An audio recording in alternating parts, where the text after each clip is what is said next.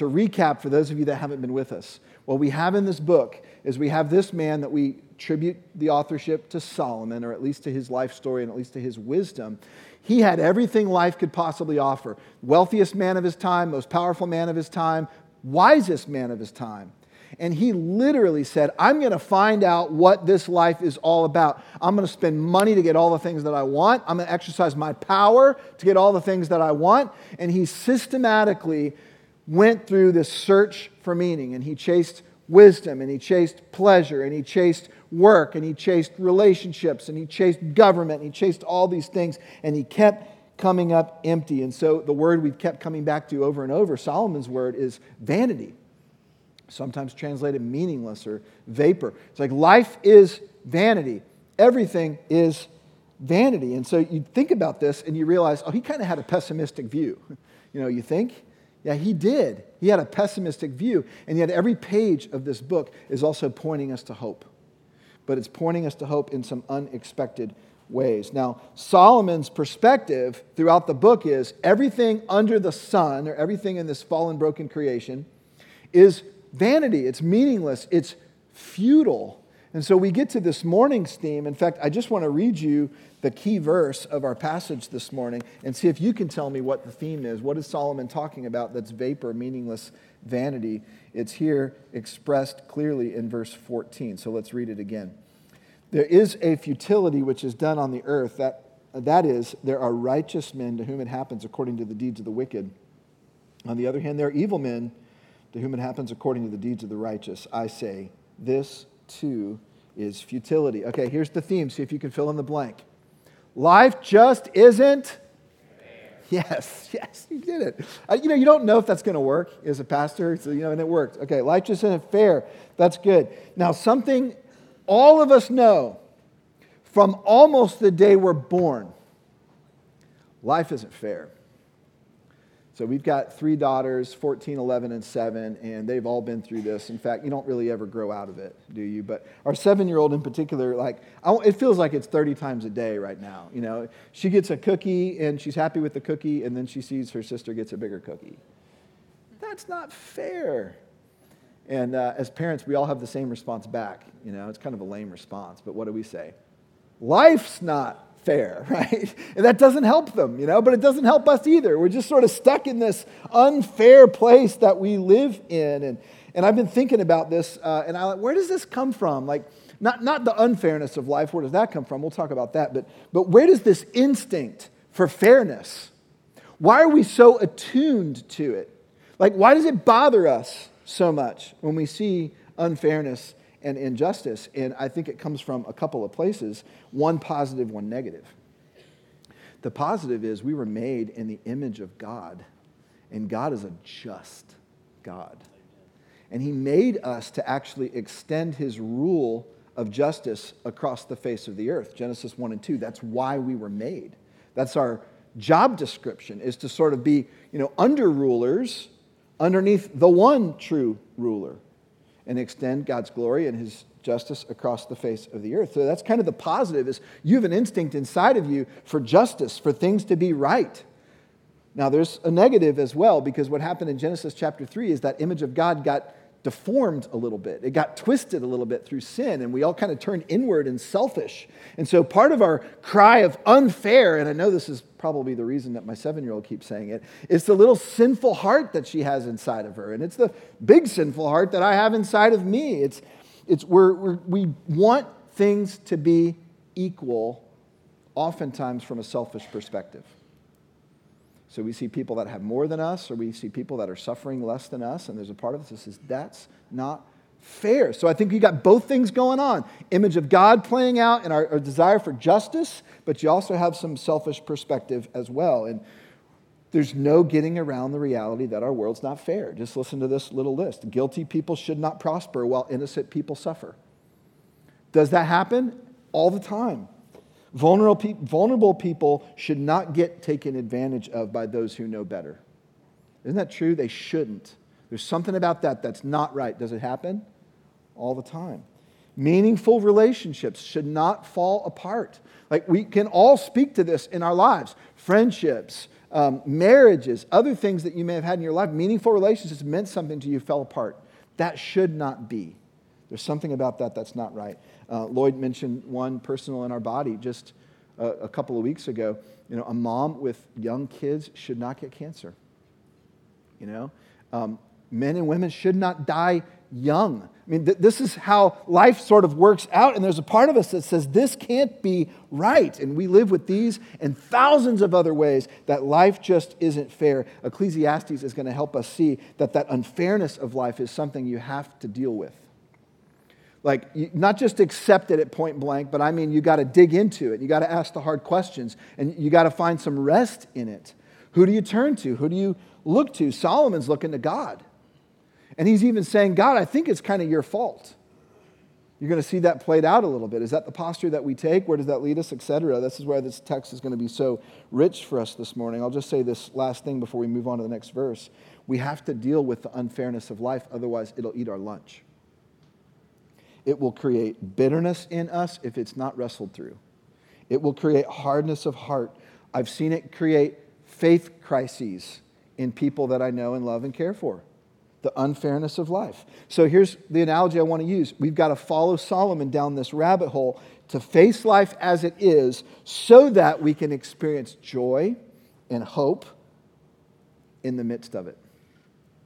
And that's where this text is going to take us as we continue through. Now, I, I jumped to verse 14. I want to go back up kind of to the top of the passage. And I'm just going to jump around this passage this morning. We'll get the whole thing, but I think it actually fits better if you group things thematically uh, rather than the, the verses that go straight through. And we'll put it all together at the end. But let's look now at verse 11. So we studied verse 14, which is the big idea of the text. Now let's look at 11. Solomon's about to give a reason here why there's so much injustice in the world. Here it is because the sentence against an evil deed is not executed quickly. Therefore, the hearts of the sons of men among them are given fully to do evil. This is pretty profound. You know, what he's actually saying is the depraved condition of the human heart is such that without the fear of punishment, we will dive into sinful, selfish choices. And that's true. It's not just true out there, it's true in here, it's true in here, right? This is where we have to start seeing that the problem of unfairness and injustice and suffering is, out there, but it's also in me. It's also in you. If I think, I mean, without the Spirit of God leading me, which, by the way, I don't want to understate the role of the Spirit of God, but if I'm not in tune with the Spirit of God, if I think I can make a selfish choice and there'll be no consequence of it, no one's going to get hurt by it, I'm not going to hurt, hurt by it, more often than not, y'all, I'm going to make the selfish choice.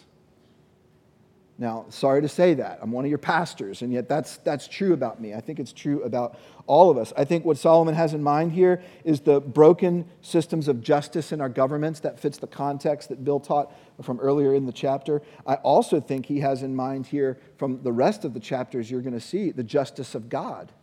And he's asking, why doesn't God just put an end to all the injustice by swiftly punishing the evildoer?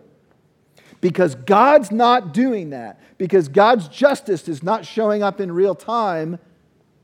The evil hearts of men and women are giving themselves over to sin. That's essentially what he's saying. In fact, he's saying there seems to be almost no correlation between what people deserve and what they get. So, is there really any incentive to do the right thing. Now, he will give a hint of an answer in the next two verses, but I want to hold that because I want to hold this tension. And I want to go to the end of the passage. And uh, Solomon's about to ask another hard question, which is why does God allow this? Like, what's God's answer when you ask him the why question? One thing I appreciate about this man is he does not shy away from the difficult questions. And here we go in verse 16, he's going to ask it. When I gave my heart to know wisdom and to see the task which has been done on the earth, even though one should never sleep day or night. By the way, um, I, I dug into that because I was like, man, is the word of God telling me I shouldn't be sleeping? no, that would be, bless you. that would be taking that phrase out of context. So here's the context of it, and if you read it across other translations, you'll see how it makes a little more sense. What Solomon is saying is sort of this, this task that we all have of navigating life under the sun, the hardships, the suffering, and all of it. It just takes all that we are. I mean, it's like day and night kind of job. And those of you that have been through something hard, you know, man, you work at that at night because you can't get sleep. Your mind is constantly churning. And a lot of times, what it's churning on is why? God. And so Solomon's doing that. He's directing his attention. I gave my heart to know wisdom to see the task which has been done on the earth. Look at verse 17. And I saw every work of who? God. So his attention is turned to God.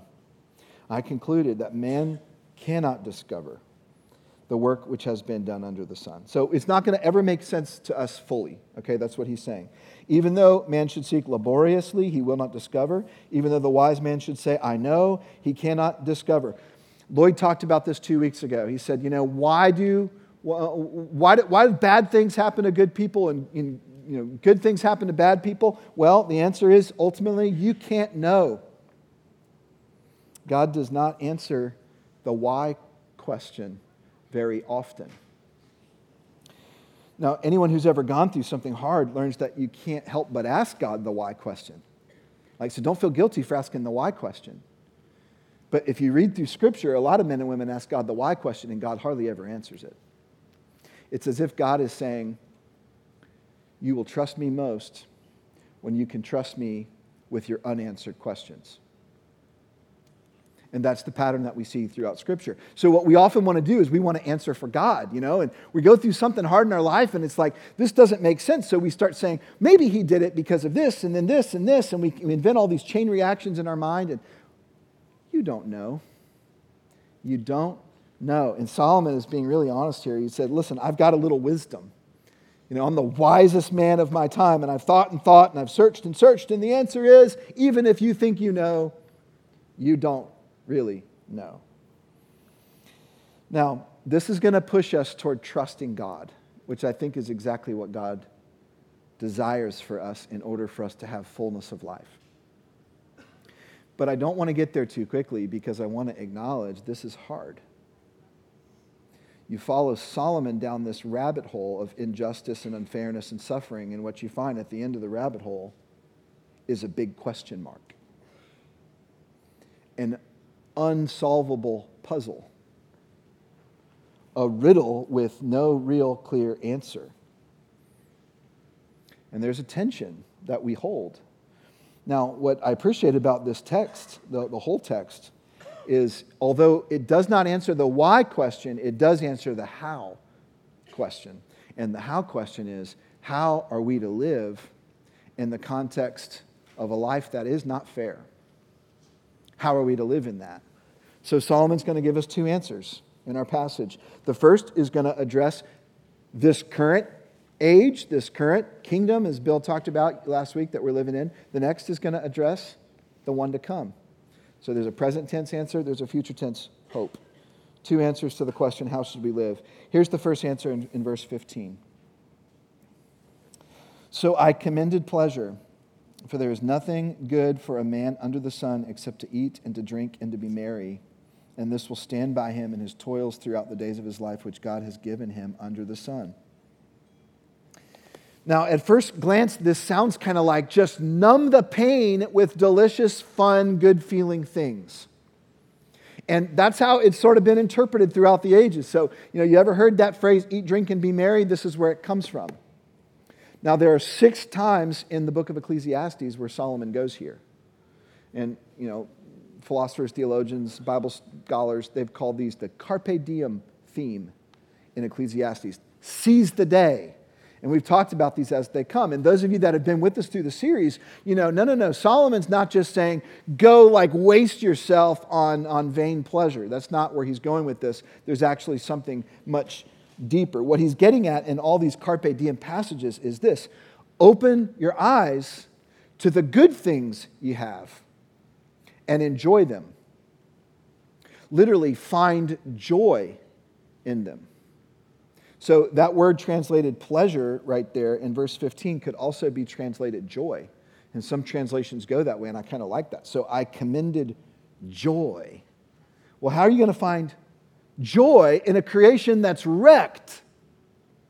One of the answers is open your eyes to the beautiful, good things you actually do have. So you hold in your hands, men and women, more than just injustice and pain and suffering. You also hold things that are beautiful. You also hold things that are be, to be enjoyed people, experiences, tastes. We talked about that one a month or two ago. Beauty, these things that are all around us. So, God has not placed in your life a promise of a fair life. He's not given you that. Nor has He given you all the answers to your why questions. He's not given that in your hands either. But you know what He has given to your hands? Some beautiful things, some wonderful things. Uh, that's why we keep coming back to this phrase as one of the key phrases for this whole book to understand it. Life is gift, not gain. Life's a gift. Everything you literally have is a gift of God. There's no gain in it on this side of eternity. So, since life is a gift, how do you live? Receive it as a gift.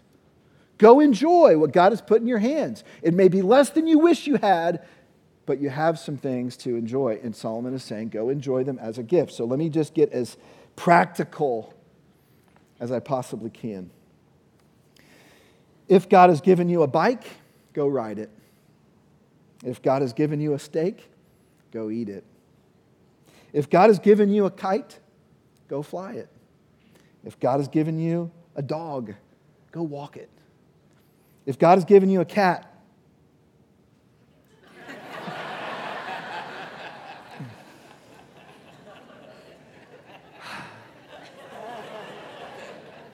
I don't know how to fill in the blank. if God has given you a spouse, go on a date together. If God has given you a parent, go on a trip down memory lane together. If God has given you a child, go play together.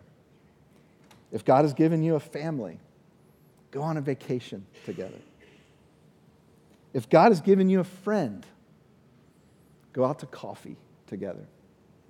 And if God has given you nothing but yourself, you still have Him. Amen.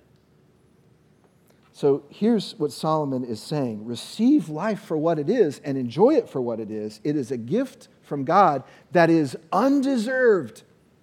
Now, if it's undeserved, that makes it unfair in the best possible way. So you see, this fairness thing cuts both ways, right? Now, that's the first answer that Solomon's going to have. How do you live now in a place that's just a wreck, that's a place that's, that's hard? Yes, you grieve, you hold all this tension. There's other passages in the book about that, but he keeps coming back to this theme. Enjoy what you do have in your hands. Don't be so conscious of the unfairness of life, the things you don't have, that you miss the things that are right here to be given to you to be enjoyed. Now, we're going to go to verse 12 and 13 and talk about the second answer which points us to the place that is still yet to come. Look at verse 12. We'll put both of these verses on a screen as a block because they're meant to be together. Although a sinner does evil a hundred times and may lengthen his life, that's unfair, by the way. Still, I know that it will be well for those who fear God, who fear him openly. But it will not be well for the evil man, and he will not lengthen his days like a shadow because he does not fear God. Okay, here's the context of what's going on here. Solomon is struggling with an unfair, broken world, and he's saying, long life, even, is not what you think it is. In other words, the context of the day, people thought if you lived a long time, that means God liked you. And if you died early, that means God was against you. Solomon is saying, no, no, no, no, no. You know, there can be a sinner who's like a hundred times. That's just his exaggeration of like this, this guy is like doing nothing but sin, sin, sin, sin, sin all the time. And he may lengthen his days. And guess what else? He might even be buried with a good funeral. He might even have good things, nice things said about him at his service. He may have seemingly no consequence on this life. And yet he's coming to something and he's saying, But it, I know it will not go well for him. Now, the only way he could say that is if there's something beyond the grave. That's the only way he could say that in the context of this passage. Now, this is significant because Solomon rarely goes there throughout this book. You have to understand Solomon as a theologian in BC 1000, not in AD 2018. What that means is in AD 1000 or BC 1000, God had not clearly shown his plan for the afterlife. There were only hints, there were only glimmers. And so Solomon has already said, in, in fact, in, in, in chapter 3, verse 22, this is what Solomon says Who really knows what comes after death? Solomon didn't know. And so death has been this great wall of his entire life that frustrates him. He can't get over it, he can't get around it, he can't get under it. And yet, right here in chapter 8, in these two verses, he's saying, You know what? I don't know all that I don't know, but there's got to be something on the other side. He's sort of saying there must be something on the other side of the wall. In these two verses, and this happens so rarely, we're camping out on it here intentionally. It's as if he's turning his face directly at the frustrating, immovable wall of death and saying, I know there is something on the other side. There has to be. And what is he saying there's on the other side? There's actually two things in these two verses. He's saying, even though we can't see it, there are two things that must be on the other side a reckoning and a restoration a reckoning and a restoration. Let's look at it in the verse. So, are they still up there? Yeah, leave those verses up there for a, few more minutes if you would. Let's start with the reckoning, okay? He's saying, although a sinner does evil a hundred times may lengthen his life, then look down at the end of verse 13, or, or look at verse 13. It will not be well for the evil man. There's the reckoning, okay? Now, Solomon is saying God's favor is not measured by how long your days are, all right? God's Favor is measured by something else altogether, which we'll talk about in a minute. But the big idea here is he's saying there will be a final reckoning. Life under the sun is not the place where the ledger is balanced out. You see that? That's what he's saying. Now, going hand in hand with the reckoning, there's going to be a restoration. It's, it's, it's the, the opposite, uh, the beautiful opposite of the painful. All right? So look at that he says, Still I know that it will be well for those who fear God. Now, this is where it's helpful to dig into the original language a little bit. Because if you double click on the word well, what you find out is it's the Hebrew word tov. T O V. It's often, usually, translated good. It could also be translated pleasant, beautiful, orderly, right, or well. And the best known usage of Tov in the Hebrew Old Testament is in Genesis chapter 1, where God Himself uses this word over and over and over. In fact, God is creating the heavens, God's creating the earth, the whole universe, and He keeps this familiar rhythm. God saw what He made, and He said that it was good. Tov. And that's the word we see repeated over and over in Genesis chapter 1. God made something, He said, He saw it, He said that it was Tov, that it was good. So I think what Solomon's getting after here is he's saying, I know that someday things will once again be good. They will once again be Tov, they will be restored to the state they were created in. So Solomon couldn't clearly see past death, but by the inspiration of the Spirit, he could say, somehow it will be Tov for those who fear God. All will be well. There will be a restoration. All right? So the suffering, the brokenness, the hardship, there's going to be something in the age to come that's going to make that all well. That's going to make that all Tov. And so he, he's by the faith that God's put in him, although his faith was sometimes small, this Solomon guy, but he had enough faith to say, I can see there's got to be something beyond the wall of death. It's going to be good for those who fear bad or fear God. It's going to be bad for those who don't fear God. So we got to talk about fearing God, which we'll get to in a minute. Now, that's as far as Solomon could go. We can go further. In fact, we can go a lot further than Solomon could because we have 66 books in the Bible. We have the entire revelation of God that He has for us, that He's given us. So, where, let me ask you, you know, theologians in the room, which I hope is all of you to some, some level, um, let me ask you, where does the reckoning of God and the restoration of God come together. Maybe the better question is in whom do those two things come together? Jesus Christ. Okay, that's always going to be the right answer. Jesus Christ. Now, in the person of Jesus, the God man, specifically in the cross and the resurrection, you see the reckoning and the restoration coming together in this incarnation. Do you see this? Let's, let's talk about them each. Let's talk about the reckoning. On the cross, Jesus took the guilt of everyone who is evil, which includes me, includes you, includes everyone who's ever lived. And as that collective guilt was laid on him, he, in a sense, became the man who did not fear God. Because all that was laid on him, and it says, the, you know, the Father had to turn his face away. Jesus cries out, Why have you forsaken me? In that moment, that relationship between Father and Son was severed because of the sin of the world. And so he was, in essence, living out Ecclesiastes 8, verse 12, 13, as the man who did not fear God. He became for us the one for whom it did not go well. It was not Tov for Jesus on that cross, physically or spiritually in that moment with his Father. You, you, you following this? He did not lengthen his days like a shadow. In fact, he died young. He died young and he died unjustly. In fact, is there any moment in time that was more unjust, more unfair, more upside down than the moment of the cross? Literally, the one innocent man who ever lived on the entire earth being punished for all the guilt of everybody else. There is no more unfair moment in the history of creation. Now, if you're ever tempted to question God's love for allowing injustice and pain and suffering, and if you have not yet, you will be. If you're ever tempted to doubt God's love, remember, He did not choose to stay above it all. He entered into the very vortex of the unfairness. He entered into the very center of the injustice.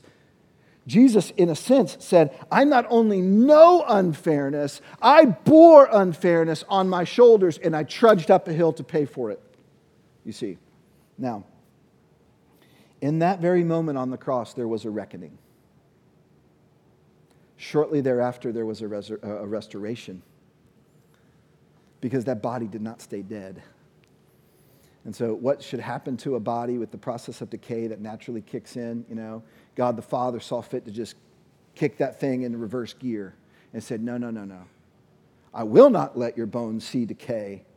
And that moment of resurrection was a restoration that points to the restoration of all of us in Christ and ultimately the whole creation, which will be restored as well, all through Jesus Christ. So, Scripture talks about this order first Christ, then those that are in Christ and then Paul in Romans 8 says, all the creation will be made new, will be released from its bondage to futility. Now, what will happen next, because we're not to the final stage yet, we're in between the cross and the new earth. What will happen next is Jesus will return. And guess what happens when he returns? There'll be a final reckoning and a final restoration because that's what Jesus is all about. He's about fulfilling the reckoning and fulfilling the restoration. Solomon was sort of just saying through a veil, there's got to be something there. Jesus says, Yes, there is something there. I'm going to live it. So when Jesus returns, there's going to be a final reckoning and a final restoration. Here's the final reckoning the evil one will be bound and locked away.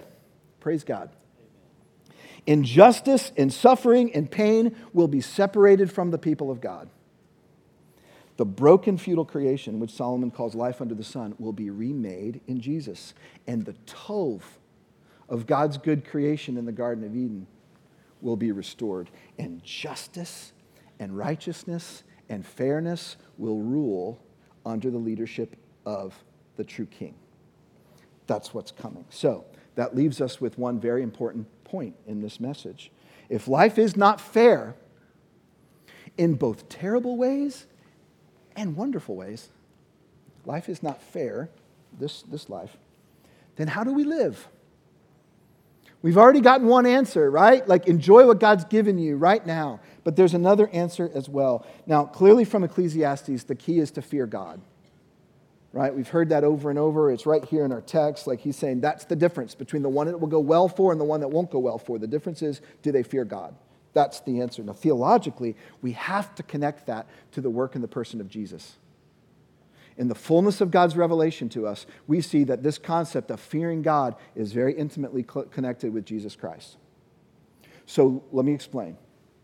Lloyd and I have worked hard at fleshing out some hopefully useful ideas to help you understand what the fear of God means, because it doesn't mean that you're scared you're going to get zapped by a lightning bolt. Okay, that's not what this is about. So I'm going to put on the screen the three that we've talked about so far, and then I'm going to add a fourth. So here's what it means to fear God it's a wholesome dread of displeasing God. Now, wholesome is an important word, you know. It doesn't mean that you're just like, like, like, oh my goodness, God's out to get me. Far from it. But it's also not the idea that, you know, you're driving around, so Jesus is my homeboy, you know, we got this, you know, thing. It don't really matter what I do, you know. No, no, no, no. God is a holy God and there is a wholesome dread of displeasing him because he's your maker. Number two, a holy awe of God as he is revealed in Scripture. Okay, that, that builds on that same theme. Number three, a humble awareness that to hear God is to obey God. You remember that message that Lloyd gave? Man, you know, he says, be careful how you walk into the house of the Lord because you're going to hear the word of God taught. And, and if you don't hear and obey, that's going to be a problem for you. Now, I want you just to think about all these, and I hope you're sort of feeling this sense of like, uh oh. I'm feeling it. Like, I've not done all that well. I haven't lived that out perfectly or even close to perfectly. Who has ever perfectly lived those three out? That's the answer. Now, here's the fourth that I want to add the fear of God is also a hope filled faith in Jesus, who died and rose to make all things new, starting with you, starting with me, and eventually the whole creation, you see. Now, you don't just do the bottom one, but you can't do the top three without faith in Christ. You can't do the top three without transfer, transferring your trust in your own ability to fear God into the one who perfectly feared God on your behalf. And so, the only way you're going to learn to have a wholesome dread, a holy awe, a humble awareness is to say, Jesus, my faith is in you. I believe that you have gone through the reckoning on my behalf, and you are bringing about a restoration in me, a transformation in me, so that I can live out the life that you've called me to properly in these other three. So, I actually think you have to start at the bottom and that becomes the foundation for how to please God, how to live with God. Now, this is how the follower of Jesus fears God by fully trusting the only one who ever perfectly feared God. That's how we do it. We cannot fear God apart from Jesus Christ. That's the message of 66 books of Revelation. You cannot please God, you cannot honor God, you cannot fear God apart from the one who was sent on your behalf to be the means by which you fear God, which is faith in Him trust in Him who did it for you. So, here's what you can do, men and women. All those unfair, unjust things in your life are still true, and they're still hard. But over here, you've got one unfair, unjust thing that's beautiful and is life giving. And it's the exchange that Jesus Christ made for you. So you can live in light of all these unfair, hard things only by trust in the one unfair, beautiful, wonderful thing because it's the one thing that really matters. Because what it means is it will go well for you because you have feared God by putting your faith in Jesus Christ, who feared God for you. That's how the gospel works. That's why every message in this book has led to Jesus Christ. That's why you can't live the Christian life apart from the Spirit of God who always points you to Jesus. That's why we're preaching the gospel through Ecclesiastes. Now, for all those who have faith in him, you can rest. You can rest. Your reckoning has been dealt with, and your restoration has begun. And it's only going to get more and more and more beautiful as you trust Christ. Now, we can also live as outward expressions of this undeserved grace that we've received and point others to the one who is making all things new. And so that's how we're going to close our service. We're going to sing a song that's all about Jesus and it's going to center us in the gospel. And then I'm going to benedict, I'm going to send you out to be witnesses and messengers of the grace that you have received. So let's pray, and then we'll close our service in song. Our Father, we thank you for the unfairness of life. And when I say that, there's a heaviness there. How can we thank God for the unfairness of life?